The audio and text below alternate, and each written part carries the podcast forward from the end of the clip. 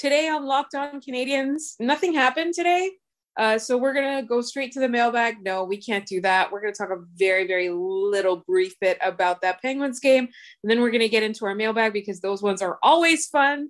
Your Locked On Canadiens, your daily podcast on the Montreal Canadiens, part of the Locked On Podcast Network. Your team every day.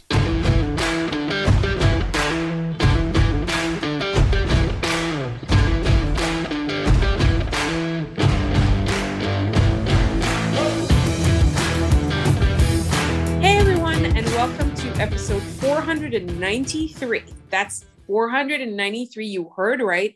We are approaching our 500th episode, and we have arranged for two giveaways for our 500th episode, uh, and that's coming up. And we'll tell you the details on Monday, and we'll remind you every single day leading up until five, our 500th episode as to how you can win a couple of Habs related things from people we love.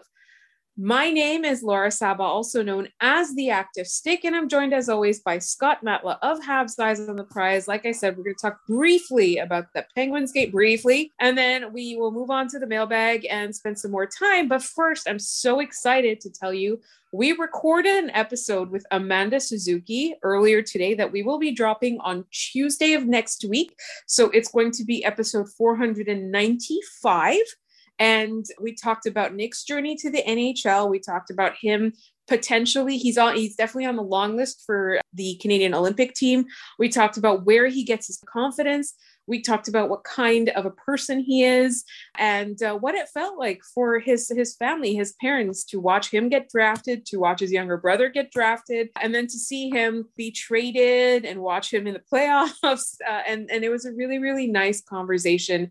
You know, the Canadiens aren't doing that well right now, but we wanted to bring you interesting and fun things. It's not always going to be talking about the games that are depressing or bad or anything like that. And we do cover the games. We are going to be covering every game. That is our job. But we want to bring you insights about like some of these guys, you know, these players that we really like. Uh, and uh, we want to like, as, as time goes on, we've got a couple of interviews in the works. We've got one lined up as well, talking about youth hockey and the game and all of that. So that's all coming up in the coming months, uh, coming weeks. Uh, some of them are already recorded as well. But, uh, you know, we're going to bring you as much fun stuff as possible and we're still going to talk about the on ice stuff but you know i think i think we've made it our mission to kind of bring positive habs fun habs conversations to you on our five day a week podcast. So scott uh, let's talk about a couple of the positives from that game real quick. Uh, i thought cole caufield looked great and i thought Mattias Norlinder looked really, really good. I was actually surprised at how good he looked because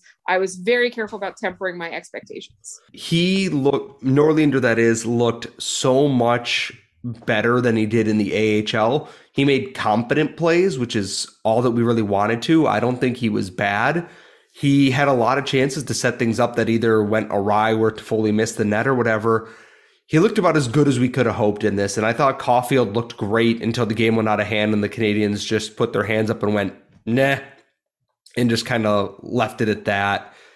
Uh, it, it is good to see Caufield playing with that kind of energy, even when the game's going poorly for the team as a whole. And people forget he played an entire game and overtime and a shootout last night, and then went and played a game tonight and was arguably one of the best Habs skaters on the ice there's not a lot of positive to take away from a game like that, but I do have to say Caufield and Norlinder are definitely at the top of my list. I agree. And right now I'm struggling to think of a third positive thing uh, for my three positives of the night for people who are who who, who follow us on Twitter. I do one every night and I post it and then I talk about what they are on the episode that we're recording at the same time. And this time I'm I'm trying to think of a third. So before we move on to the mailbag, I just want to ask one question because I think it's an interesting discussion, right? We are watching the Habs. Like, I'm not a professional coach, GM player. Scott is not a professional coach, GM player, but we watch a lot of hockey.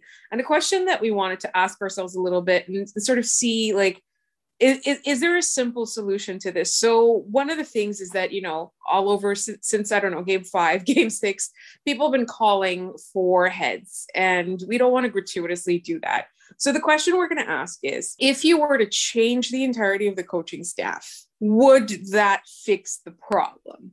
And Scott had a really, really interesting answer to that. My whole thing with that is I want to say yes, but we have no idea what the Canadiens' baseline is. I do not know what the Montreal Canadiens are. Do they have defensive issues? Do they have forward issues?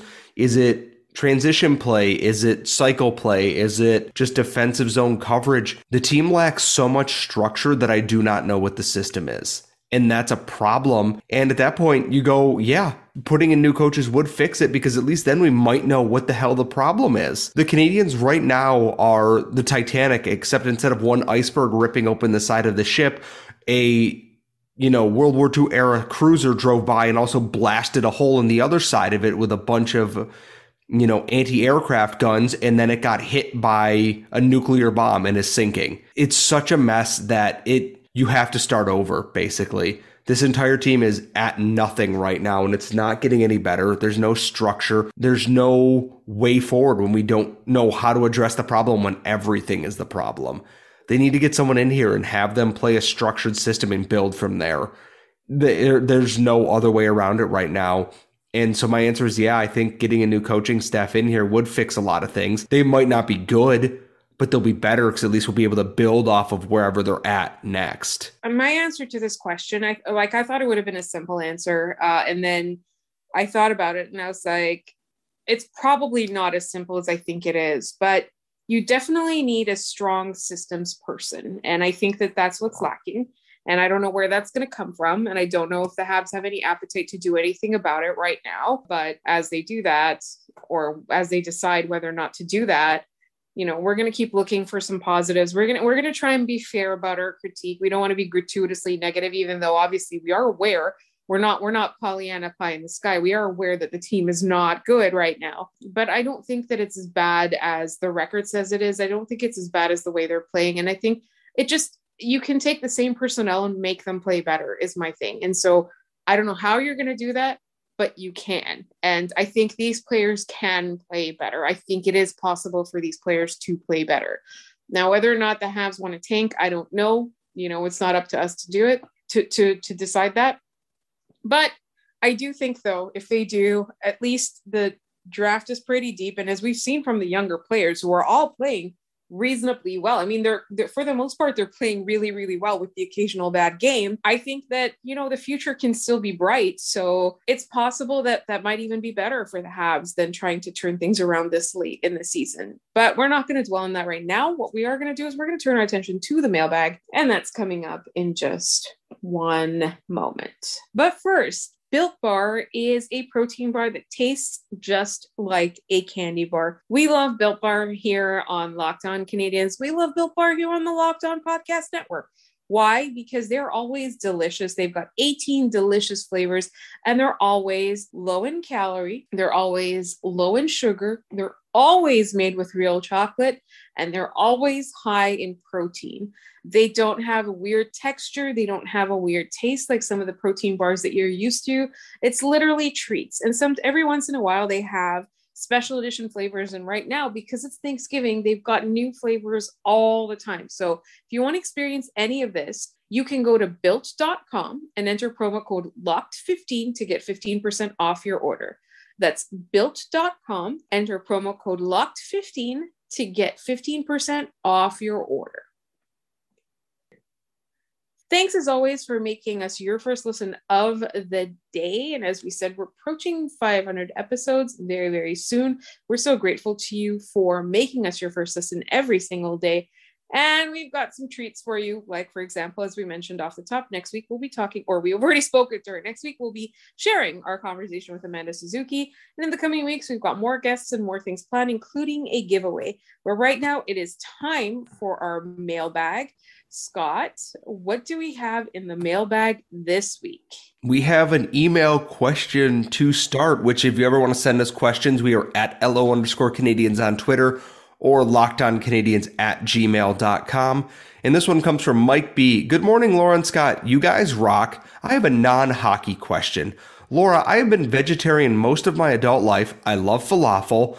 If I was traveling to Montreal or Ottawa or anywhere really, could you recommend a place for falafel, please? I live in Belleville, west of Kingston. Thanks for everything.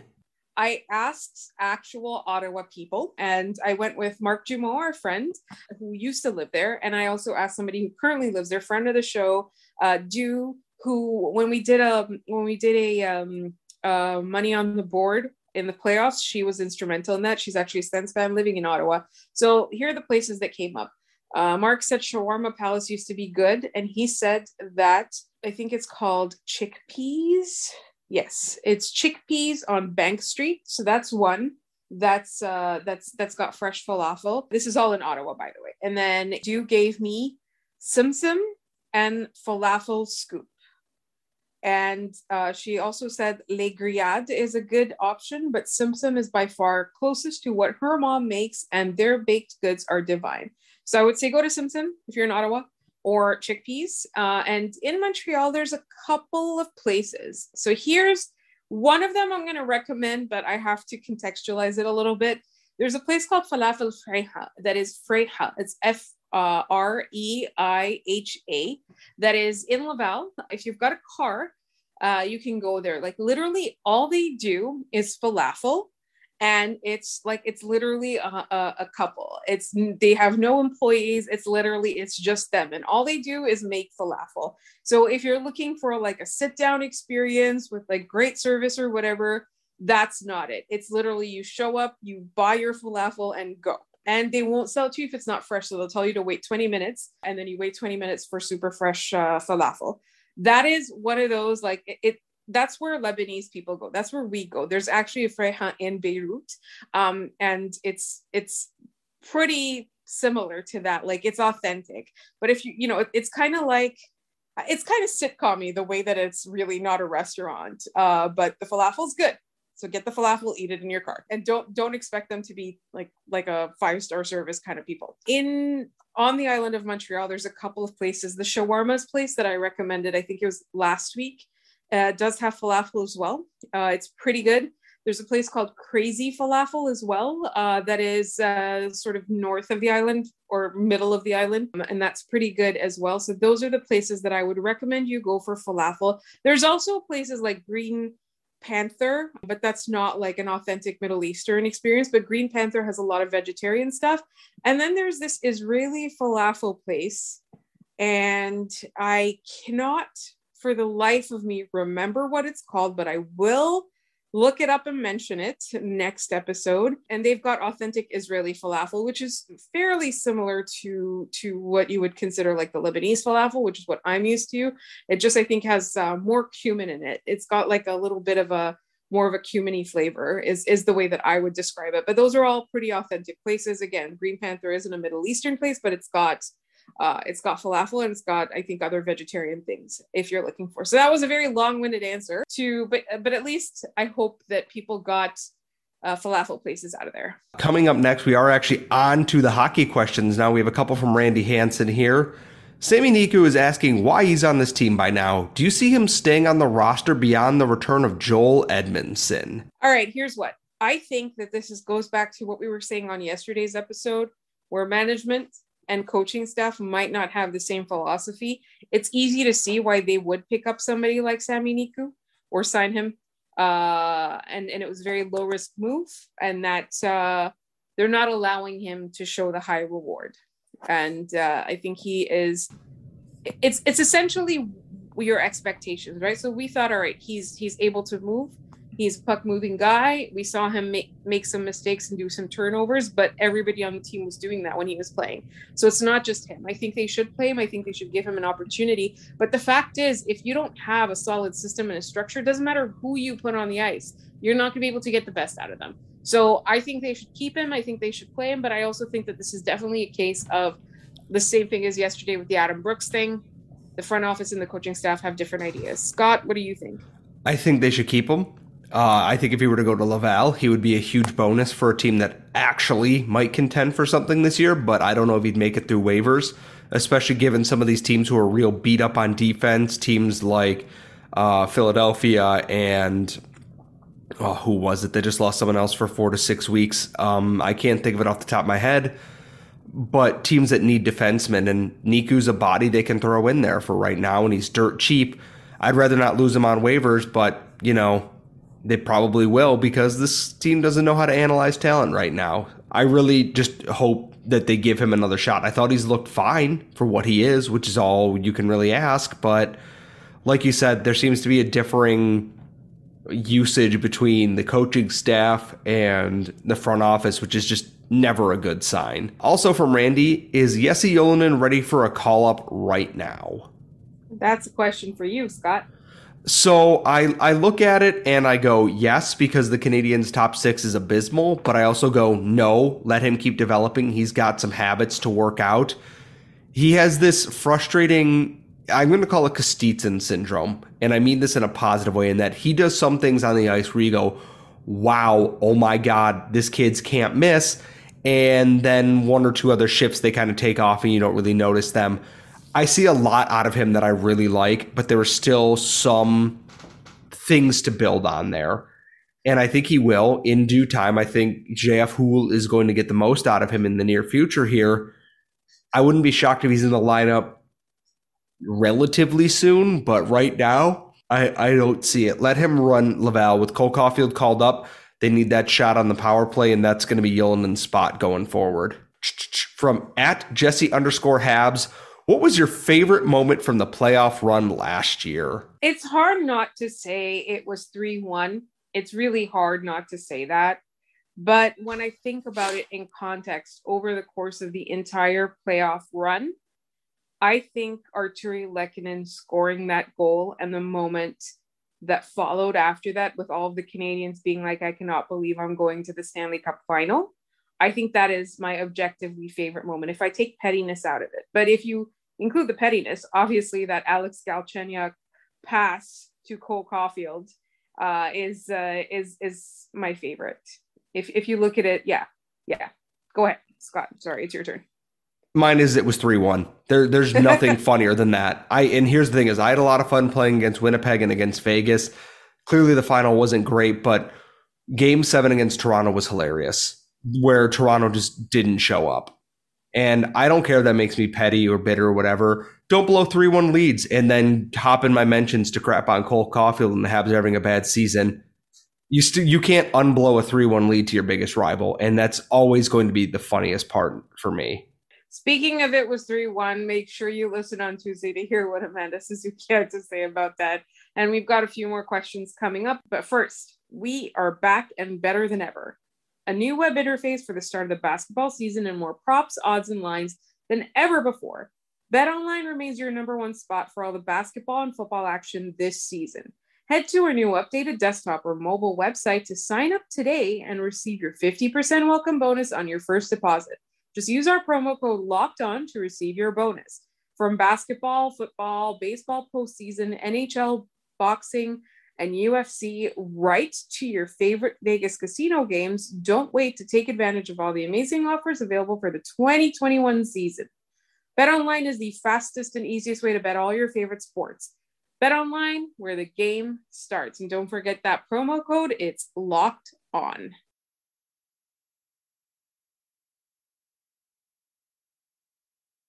So we've got a few more mailbag questions left. Scott, what do we have in the Twitter mailbag?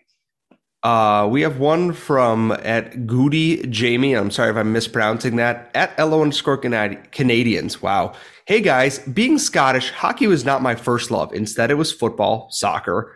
I understand what do all the small things right, play smart mean in football, but I'm curious, what does that mean in hockey and what does that mean in each position?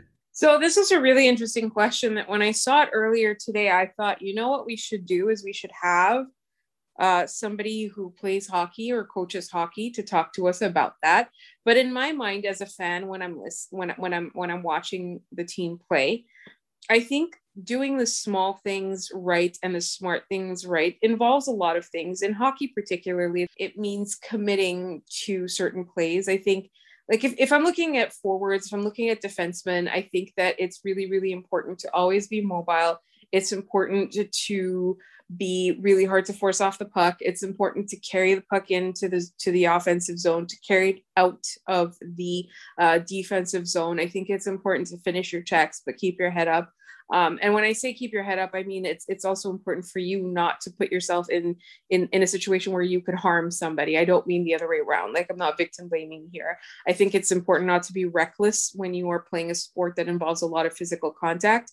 Um, and uh, and so you know it's very easy to throw a hit or or do something to try to get in between a player and the puck that is going to injure them. So for me personally that's what that's what that means. Uh, i think managing your your time managing your energy is, is important. And i think just being committed like you can't half-ass anything in hockey because it's a game that's so fast and you give away the puck uh, accidentally. If, if if you know if you're not covering your man oh that's a great one. Covering your man. Like that is such a particular thing. Is like how many times do you see a goal happen because you allow a player to waltz into the, the offensive zone or your defensive zone? What is that? It's you're not covering right. So or on the power play for example you need to be creative. You need to be dynamic because there's only so many ways that you can set up a, a power play. And uh, most coaches are pretty competent at coaching against it depending on who who they are. So you have to come up with creative ways. You have to always keep moving. Um, and uh, on the on the penalty kill it is so so important to allow your goalie to see the puck and it's important to cover your man to know where you are at a numerical disadvantage. But if you're aware of where everybody is on the ice you you can kill penalties effectively. Scott what's your thoughts on what is a smart way to play I mean, my whole thing with doing the little things right is make the smart passes. Don't put your teammates in danger. Like, you know, if you don't have a play, just make the safe dump out, you know, put pucks towards the net. If you're the goalie, make sure you're not wandering. It, it's just small little things. It's like when you're in soccer is instead of trying the long, you know, overhead, like hoof it, hoofing it up the field there, maybe make the short passes and play with some speed through the midfield do things to build up play instead of just trying to go for the home run on every shift. Yeah, I think so too. And and there's also like don't try to be too fancy. And it's something that I hate because usually the person saying it is a dinosaur, but if you if you try to do too much, you run the risk of making an error. And it's very very few people that can actually be that good. Like if Connor McDavid tries to do too much, that's very different than like some guy on the third line trying to do too much and then setting himself up to just basically be undressed and and and the opposing team scores. Uh, we have another question from Randy Hanson. Why does Scott always offer to eat something if he loses a wager? Is he always hungry? Why not agree to wear something inappropriate instead, like a skirt in winter? Okay, well, first of all, Scott, you have a cold. Please dress yourself adequately now that the weather is cold. Um, second, I'm going to guess at this, and it's because people like watching things like this. People like watching food stunts. Just ask our friends Andrew Berkshire and, and Julian McKenzie, who uh, did the Hot Wings, what is it? The Hot Ones Gauntlet. Um, yes, on... they did the Hot Ones Gauntlet last Saturday, and they were good up until like the last two sauces, and then Andrew's lips turned a shade of red and Julian basically almost fell out of his chair suffering through the last dab. anyway, people love stuff like that. And I think that's why, right, Scott? Yeah. And wait till they see what we have lined up for our 500th show. Uh, assuming uh, it gets here in the mail, thanks to JD Young from Locked On Content Boys, who um, very well might have mailed me one of the worst things I'm ever going to ingest. I can't wait for the folks to see that. Uh, and and uh, it really does does sound gross. I'm so excited. Um, and uh, I guess I guess that was a question for for Scott, but I answered it anyway. What else have we got in the mailbag? What is better for a long flight, a crime novel or a romance novel? Asking for a friend. That friend is me. Um, I'm going on a very long flight to see my parents. Uh, we like my sister and I are going to see our family for Christmas, and we both wanted to uh, do it in the safest way possible, minimizing our contact with others and others' contact with us. So we are taking the stupid way there, um, and that involves a first a twelve point something hour flight, and then another two hour flight, and then um, on the way back it's something like fourteen hours. So it's almost fifteen hours. It's a long flight. So I asked on Twitter for thriller uh, novel ideas or anything that's a page turner, really, because at some point your eyes start hurting when you watch those small screens. So I got some good suggestions, and I think a crime novel or crime crime book is way more preferable on a on a plane ride, something that is easy to stay engrossed in because I know that romance novels are, are super, super popular, and I think that they are a legitimate genre no matter what people say. But I personally think that they're one of those books that I find really easy to tune out. Uh, what do we have here? What NHL teams do you love to hate besides the Leafs? What NHL team do you secretly enjoy? And I think that comes from Logan, who's a frequent listener and and uh, commenter. And uh, okay, so I really hate the Bruins. I actually we haven't seen them very often uh, recently in recent times, but I hate the Bruins more than I hate the Leafs. I I I actually just don't dislike the Leafs as much, but I hate their fans more. Like I think the fans ruin the experience of the rivalry for me. Whereas with the Habs Bruins, like you know, it's it's a circus all around all the time. The media is bad, the fans are both bad um, you know, it's it's basically a wash. But if you want to look at like a fan base that ruins a team for me, it's definitely Leafs fans, and it's so lopsided it's not even close. At least when it's the Bruins, the Habs fans are just as bad as the Bruins fans. Uh, that's a team that I that I love to hate. Another team that I actually hate is the Penguins, not just because they won 6-0 tonight, but I like I've had this like strong aversion to the Pittsburgh Penguins for a long time. And uh, you know, I want to say the Ottawa Senators, but I don't want to give them that much importance. As for teams that I like watching, I secretly like watching. Um, I enjoyed Nashville for a very long time, but they're not very good anymore. I used to really like the Chicago Blackhawks as well, but I don't anymore. Obviously, not because they suck, but you know, all of those fun memories of making friends with Blackhawks fans are also just like really tainted. Like I, Jonathan Toews used to be my favorite player. Very disappointed in him. That's tainted. Um, I'm trying to think of like anyone that I secretly I used to secretly really like to watch the Washington Capitals too. They were really, really fun team to follow for a long time. One, I can't believe you forgot to say that you're a Bruins Flyers fan, which is just like the the weirdest thing of this. That's uh, a meme. I used to also really like the Flyers. Like the last couple of years, I haven't like hated them or anything like that, but I just I used to really enjoy the way that they played in the years that they had Mike Richards and Jeff Carter because they were a really tough team without being gratuitously like you know without being gratuitously gratuitously cheap but they were also skilled like that to me was like when when say when they say that you need to be tough to win like they they also still had the skill so I really enjoyed them as well. I think my team that I love to hate now is just the Canucks. Their fan base kind of just made that happen. Uh, the Oilers are up there as well, just because fan bases make a thing go that way. And surprisingly, I, I don't know if it's a secret. I do really enjoy watching the Calgary Flames when I'm not watching the Habs. Uh, shout out the Scorch Stack forever and always, Scorch forever. Uh, and I used to really enjoy the Jets until Mark Scheifele turned into a giant gutless coward. And now it's a little bit tainted and weird because I can't really cheer for a guy like that. Um, I do love Nikolai Ehlers forever and always. Amen. He's fantastic, and I want him in Montreal. Let's do re- that. Let's make that happen. I, have been trying for years, and it just never happens, unfortunately. uh, we have a question from at Habs on Reddit. Scott, did you eat 64 slices of American cheese again? And uh, my follow up to this is the other night when we got done recording and everything after the Rocket game, where they came back from a 5 1 deficit to beat the Marlies in a shootout. Uh, I forgot to have dinner, so I literally just ate like three slices of cheese and went to bed last night because I am a terrible, terrible adult.